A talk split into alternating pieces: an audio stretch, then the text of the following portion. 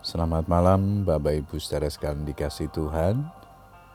Kita bersyukur sepanjang hari ini untuk berkat Tuhan, penyertaan Tuhan dalam kehidupan kita bersama dengan keluarga kita masing-masing. Dan malam hari ini kita diberikan kesempatan sebelum beristirahat untuk berdoa dengan keluarga kita. Izinkan saya membagikan berkat firman Tuhan pada malam hari ini diberikan tema berkat Tuhan bagi orang benar. Dengan ayat mas kita di Mazmur 127 ayat 1, firman Tuhan berkata demikian, jikalau bukan Tuhan yang mengawal kota, sia-sialah pengawal berjaga-jaga. Tak ada seorang pun yang menolak berkat Tuhan, semua orang ingin hidupnya diberkati, rumah tangganya diberkati, studinya diberkati, usaha atau bisnisnya diberkati. Tetapi sering kali banyak orang Kristen keliru dalam memaknai arti berkat ini.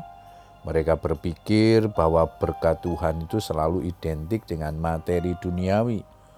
Uang, mobil, rumah, promosi, jabatan, bonus, dan sebagainya.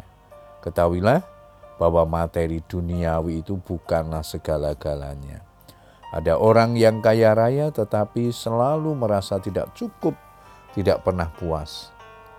Siapa mencintai uang tidak akan puas dengan uang, dan siapa mencintai kekayaan tidak akan puas dengan penghasilannya. Ini pun sia-sia. Dengan bertambahnya harta, bertambah pula orang-orang yang menghabiskannya kata pengkhotbah 5 ayat 9 jam 10. Hidup yang diberkati meliputi segala aspek kehidupan. Apa yang kita perlukan selalu Tuhan sediakan tepat waktu. Ada persoalan dan tantangan kita sanggup melewati. Ada sukacita kemenangan, ada damai sejahtera sehingga hidup kita menjadi kesaksian dan berkat bagi orang lain. Apa kunci mengalami berkat Tuhan? Adalah hidup benar di hadapan Tuhan. Berkat apa yang Tuhan sediakan bagi orang benar?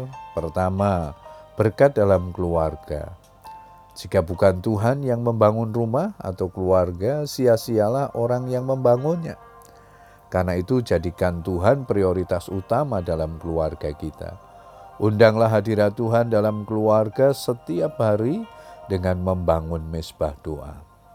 Di mana ada hadirat Tuhan, sesuatu pasti terjadi.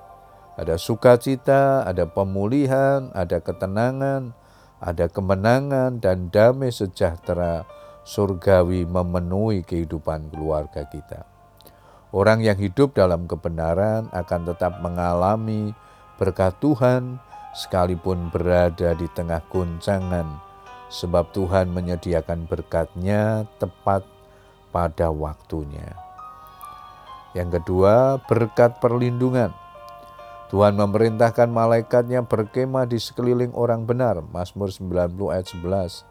Ini berbicara tentang jaminan keamanan yang Tuhan berikan bagi orang benar.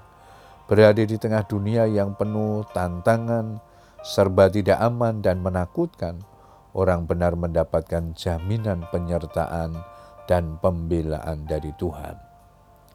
Berkat Tuhan ada pada orang benar, di hadapan Tuhan.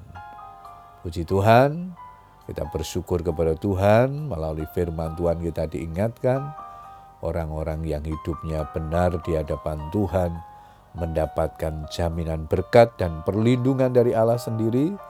Karena itu tetaplah hidup dekat kepada Tuhan, senantiasa membangun kehidupan yang intim, persekutuan yang erat dengan Tuhan. Selamat berdoa dengan keluarga kita. Tuhan Yesus memberkati kita semua. Amin.